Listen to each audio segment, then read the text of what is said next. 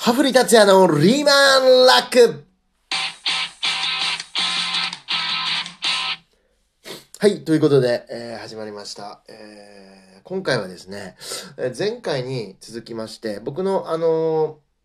ーえテレビ局の AD、アシスタントディレクターをやっていた頃の、えーお話を、えーしたいと思います。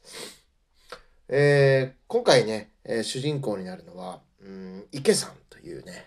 えー AD の先輩が、えーいまして、あのー関西からやってきた、えー僕よりもね、年はね、上だったんだけども、えっと、まあ、僕とそんなにね、えっと、なんていうんですかね、入った時期は変わらないというような感じで、まあ、いわゆる同期というか、同じ時期に入った、えー方だったんですけども、まあ、年はね、上なんで、僕は池さん、池さんっていうふうに慕っていたんですけども、えーっと、まあ、どちらかっていうとね、あんまりこう、器用じゃなくてね、まあ、ダメ。ダメな AD の部類だったんですけど、あのーなんだろうな、急にあのあの真夜中にね、スタッフルームにね、戻ってきたかと思うとね、あのな、ハフリ君な、今からな、こういう人たちな、明日に向けてな、仕込まなならんねん、みたいな感じで、あの、来るんですよ。え、あ、池さん、明日って？みたいな。明日っつってもうなんかね、な、もう、もう明日だし、みたいな。もう12時回ってるみたいなね。真夜中を。真夜中の12時回って、明日な、これ、仕込まなならんねん。まあ、仕込むっていうのはね、その取材をさせていただく先を、まあ、見つけなくちゃいけない。で、交渉もして、で、明日、あの、ここれこれでね、あの、伺わせていただきますみたいな。そういうとこまで話をつけなくちゃいけないみたいな。それができてねえと。明日ロケだと。で、またひどいのがね、あの、えーの、いわゆる、あの、クルーっていうんですけどね、カメラマンとか音声さんとかね、あの、いわゆるその、ちゃんとしたあの、テレビ用のカメラのスタッフだったり、その時はちょっと覚えてないんですけど、下手したらね、リポーターさんも、もしかしたら、その、抑えていると、予定していると。で、そんな、あの、明日のね、あの、ロケがね、あの、各、あの、カメラマンとかね、リポーター決まってる中で取材先が仕込めてないみたいなね、もう、ありえないんですよ、普通に考えたら。てか、それ AD がね、そんな、今からな、仕込まなならんねんっていうよりかは、これディレクター何やってんだみたいなレベルの話なんですけど、まあ本当にそんな真夜中にね、えーそんなの持ち込んできてね、まあ朝までこう、えー一緒にね、あの、リストアップして、させられて、あの別の先輩と一緒にリストアップしてね、朝ね、あの10時になったらね、こことここに電話して、この、あの、交渉したらいいとかう、そういうまあリストアップをね、まあちょっとこう徹夜で手伝ってやった思い出とか。あとね、あの、池さんはね、あの、当時はね、携帯電話、まだガラケーでしたけどね、あの、パカパカみたいな感じの携帯を持ってて、あの、着信音がね、後から分かったんですけど、あの、ルパン三世のカリオストロの城のテーマだったらしいんだけど、全然僕それだと聞こえなくて、なんかね、トートートートートートートートーはい、もしもしって出るんですけど、ものすごいなんか勇ましいね、なんかこう、ロッキーのテーマみたいなね、なんだよこいつは。で、しかもね、あの、堂々とね、こうね、胸を、鳩胸な、あの、池さんはね、もう胸を張ってこう歩くんです。はい、もしもしとかってこう元気よく出るんですけど、まあだけど結構まあダメな、ダメな、えー先輩だったんですけど、あの、だけど結構調子がいいというかね、まあね、調子がいい。で、あの、ノリノリでね、スタッフルームに現れたりすることもあるんだけど、あの、結構、あの、ダメな、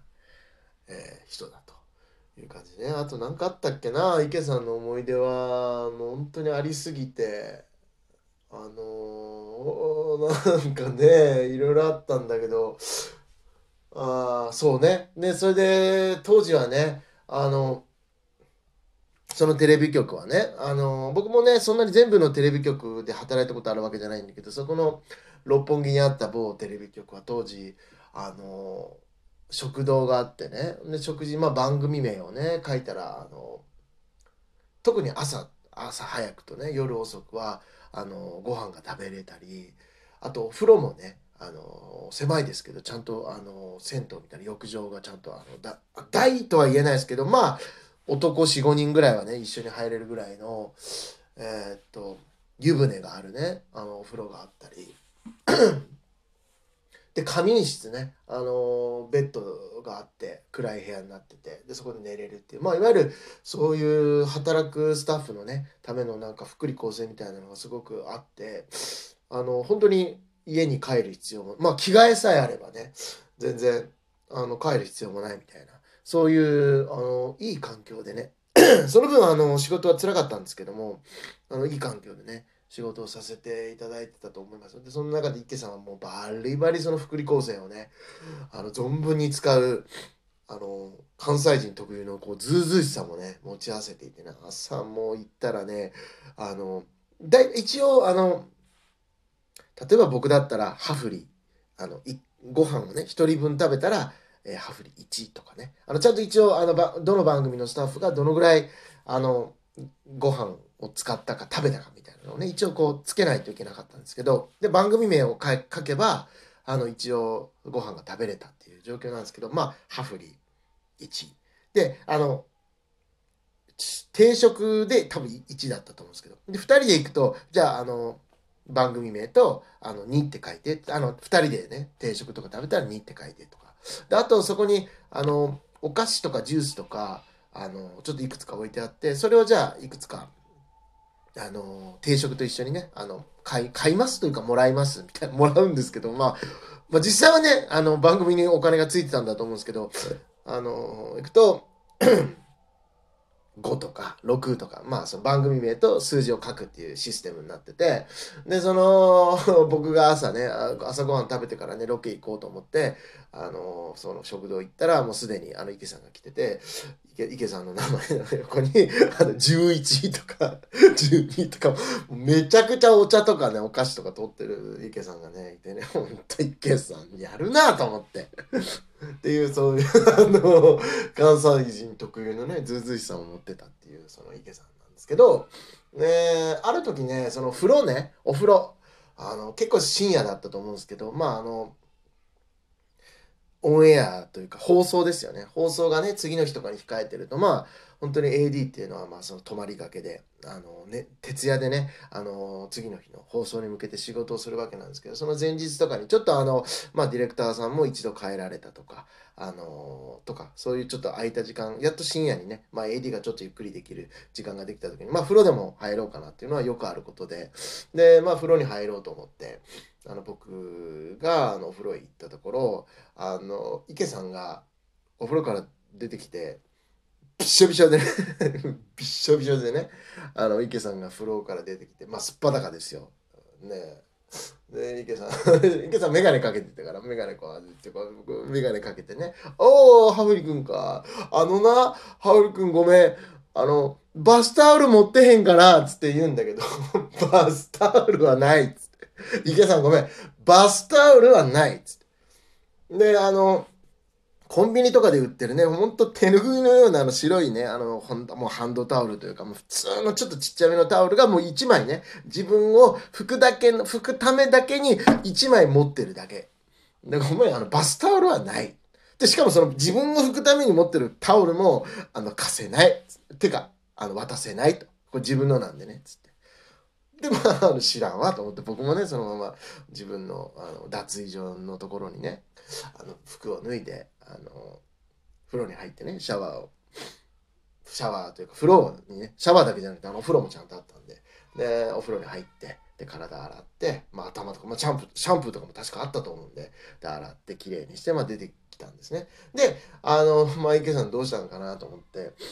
ちょっと気になりながら、まあ、出てくる、出てきたんですけど、あの、まあ、池さんはね、そんな人のね、タオルをね、勝手に使ったりとかね、そういうことをするほど、まあ、悪人ではない、あの、人だったんで、あの、そういうことはしない人なんで、まあ、大丈夫だろうと思って、まあ、僕は自分で上がって、あの、タオルをね、あの、使ってたわけですよ。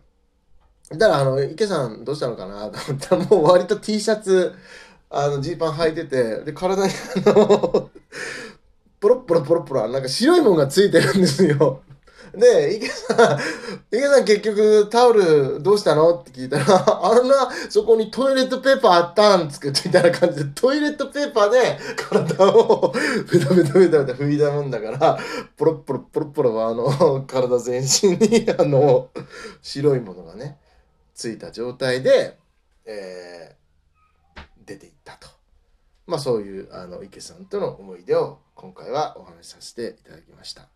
はい。ちょっとね、短かったですけども、また、えーこういう面白い話していければなと思います。ありがとうございました。